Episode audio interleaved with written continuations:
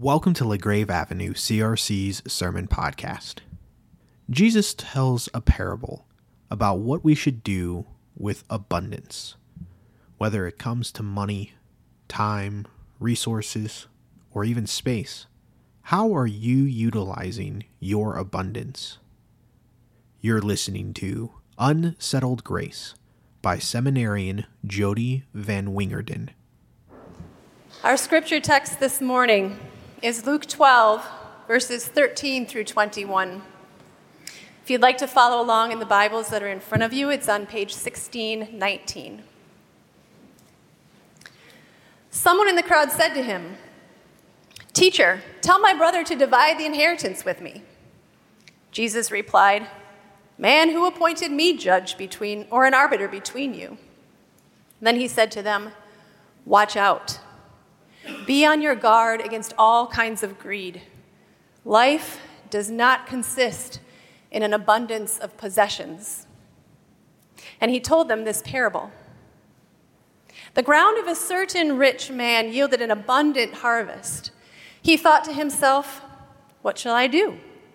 I have no place to store my crops. Then he said, This is what I'll do I'll tear down my barns and build bigger ones and there I will store my surplus grain. And I'll say to myself, You have plenty of grain laid up for many years. Take life easy, eat, drink, and be merry. But God said to him, You fool, this very night your life will be demanded from you. Then who will get what you have prepared for yourself? This is how it will be with whoever stores up things for themselves, but is not rich toward God. This is the word of the Lord. Where I grew up in Wisconsin, it was customary in my little school to have big musical programs at Christmas time and in the spring. When I was in elementary and middle school, a company called Agapeland Music enjoyed a lot of popularity in Christian school circles. Agapeland produced Bible themed musicals for kids to perform. Perhaps some of you, if you went to school during the 80s like I did, recall Salty the Singing Hymnal, or Bullfrogs and Butterflies, or my personal favorite, The Music Machine. Our school performed one of these musicals every spring, and it was a big deal. As a younger student, I eagerly anticipated the day that I would be one of the oldest kids, the sixth graders because it was always the sixth graders who got to play the main characters in the shows. And when that di- day finally arrived, our school did a show called Down by the Creek Bank. And the main role was given to a boy in my class. I didn't even get one of the smaller parts. I was crushed. And truthfully, probably a bit put out, since I definitely would have considered myself to be the obvious choice for the main character. But then, just a few days before the program, this boy got chicken pox. He would not be able to do the program. So they needed a last minute replacement. And guess who they asked? yes. Well, this was an even better situation for me because I not only got the spotlight after all, I also got to be the hero who saved the program from disaster. I was ecstatic, perhaps even gleeful that this boy's misfortune was my good fortune. And apparently, I didn't hide my giddiness very well. Because at one point during those few days, my homeroom teacher pulled me aside to point out my complete lack of sensitivity to the situation. I don't recall her exact words, but I can still remember the heat that rose into my cheeks when she reminded me that there was a boy sitting at home devastated about this turn of events, and that my behavior was a window into my self absorbed heart. I was so focused on me that I was blind to the person beside me. I think it's this same kind of blindness that prompts Jesus to tell this parable. A really big crowd has once again gathered around Jesus. Verse 1 of chapter 12 tells us it's a crowd of thousands, so large that they were trampling one another. And from this massive crowd, a guy yells something. I have this picture in my head of a guy at a concert or a golf tournament.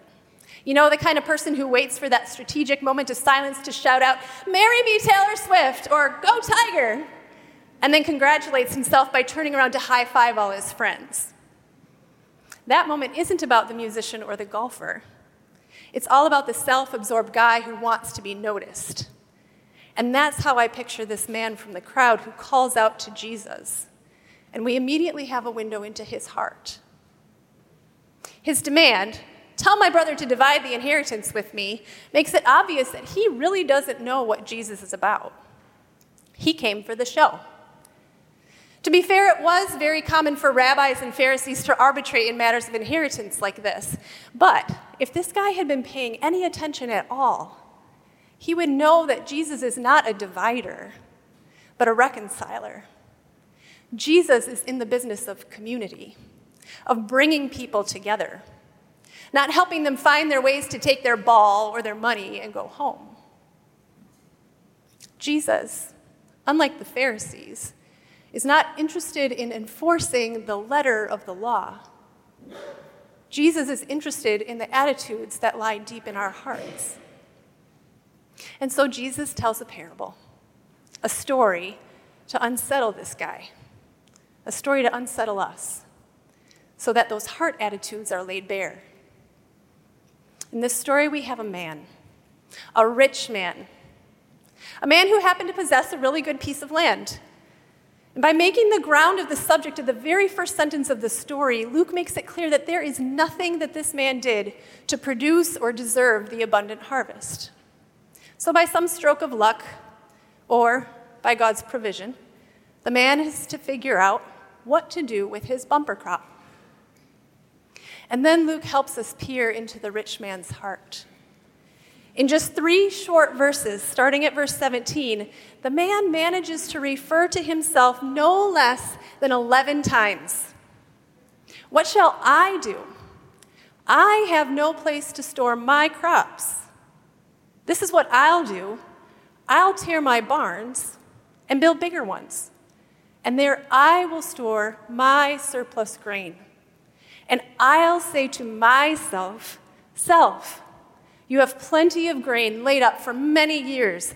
Take life easy. Eat, drink, and be merry. Wow. Talk about self absorbed and self congratulatory. If this man had any friends, he'd be high fiving them all around. But there's the thing there isn't a single other human character in this story. This man is focused inward to the point of isolation. He has no community, no one with whom he discusses his big decisions, no one with whom he would consider sharing his abundance, no one to celebrate his retirement with, no one to receive his estate when he dies. To the people hearing Jesus tell this story, the isolation would have been glaringly obvious. For Jesus' original audience, community was the highest priority. Deliberations were a group effort. Tithing and giving were the first considerations. Feasting together was commonplace. Passing along an inheritance was the highest form of blessing. And this rich idiot has none of that. He is unable to see beyond himself. And he doesn't even realize what he's missing out on. Most of us don't know what it's like to get an actual bumper crop, but most of us have experienced an abundance of something. And there is nothing like surplus to reveal what lies deep in our hearts. What are the things that we have been given in abundance? For some of us, like the man in the parable, it's wealth. But there are plenty of other things we could name too. Perhaps it's, it's an abundance of time. Or maybe it's the opportunity to be on a sports team or in an elite musical group. Perhaps it's a large family and the guarantee of loved ones to spend holidays and Sunday dinners and summer weekends with. It could be having a seat at the table where decisions are made. Maybe it's the comfort of being surrounded by others who hold the same viewpoints we do. Whatever our surplus is, how do we approach it? When we find ourselves swimming in a deep pool of time or power or privilege or people, are we turned inward, guarding it jealously, wielding it for our own purposes and our own comfort? Or do we approach our abundance with hearts that are like Christ's, hearts that see the others around us? Is my savings account primarily an attempt to secure my own future, or is it a reflection of a heart that recognizes that all of life is a gift? Is that sports team all about me? Or is it about the team, about building each other up and then celebrating what comes from that?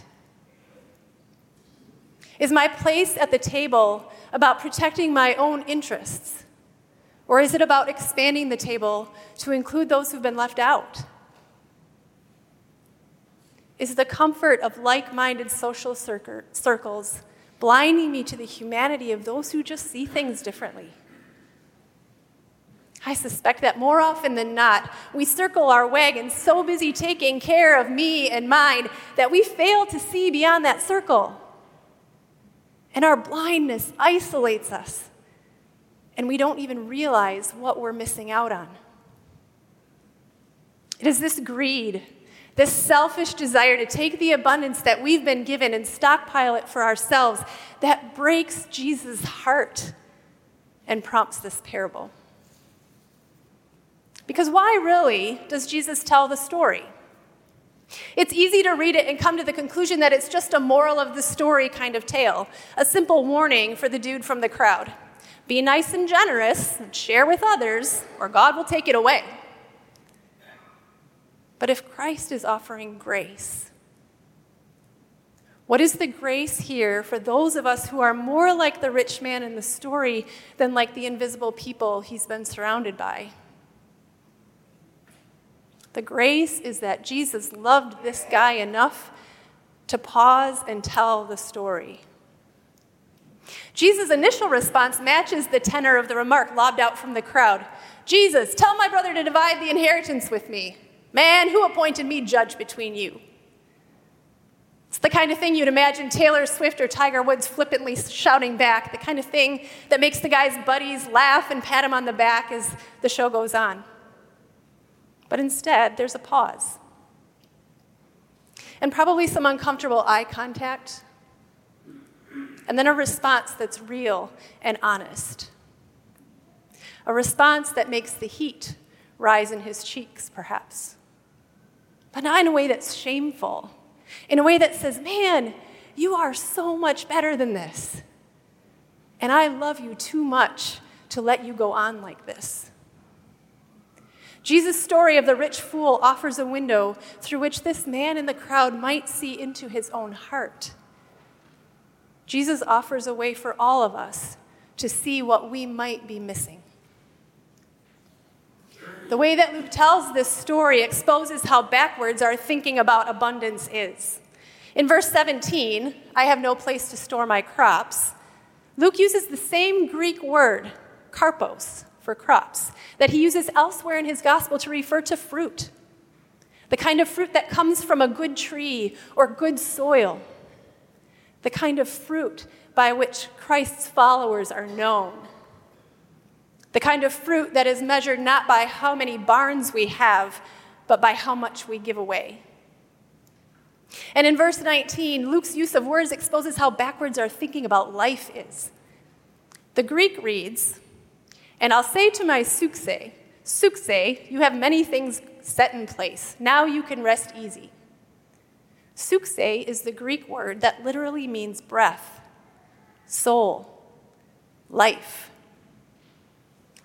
The fool thinks he has found life in himself through his own efforts, in the things he has so strategically orchestrated for himself.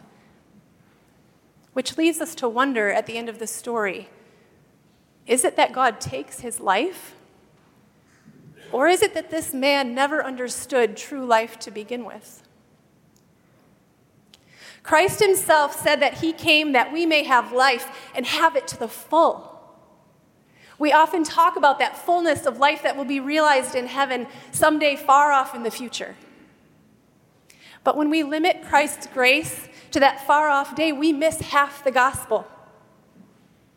The full life that Christ offers can also be found here and now, not in ourselves, but in seeing those around us. Not in isolation, but in community. Not in greedily storing up abundance, but in sharing it with each other.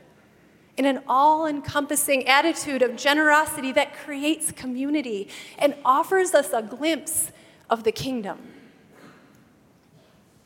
And so Christ tells us stories to unsettle us, to make the heat rise in our cheeks, to open the windows into our hearts, to awaken us to the ways that we miss out on the full life here and now. Jesus heard that guy in the crowd, and he loved him too much to roll his eyes and keep walking. And Jesus loves us too much to leave us where we are. This parable is so much more than a warning. It's a vision of biblical community, an invitation to, to experience the joy and blessing of God's kingdom here on earth. Because the mysterious truth of Christ's invitation in this parable is that we get to experience the blessing of true life if we can figure out how to stop guarding the abundance for ourselves. It's in our open hands and open hearts that we get to have a taste of that kingdom that is both already and not yet. When we have an attitude of generosity toward those around us, the result is a community that shows us what that fullness of life can look like. One person who seemed to understand this was Rachel Held Evans. Evans was a popular Christian blogger, author, and speaker. By the time of her unexpected death at age 37, she had already written four New York Times bestsellers and could claim a few hundred thousand followers on Twitter. And as her writing and speaking career took off, Evans found herself enjoying a wide platform. But she became increasingly unsettled by the realization that there were others who didn't enjoy the same privilege and influence as she did. Following her death, many people commented on her efforts to reach people at the margins of traditional Christianity. One of the ways she did this was by reaching out to Christians of color who were developing their own platforms. One of those people was Austin, Austin Channing Brown. Brown was a blogger too, and she is now also the author of the best selling book, I'm Still Here Black Dignity in a World Made for Whiteness. After Evans died, Brown wrote about Evans on her blog. At every step in my career, Rachel has been there, cheering and supporting and making it happen. She was a champion of inclusion, and not just in theory. She was a true champion with her platform, her money, her time, her contacts, her access. Generous is the word I keep coming back to. Another author, in a tribute to Evans, wrote Evans helped forge new space for diverse voices who are denied authority or power in the Christian world, a legacy that will last far beyond her death.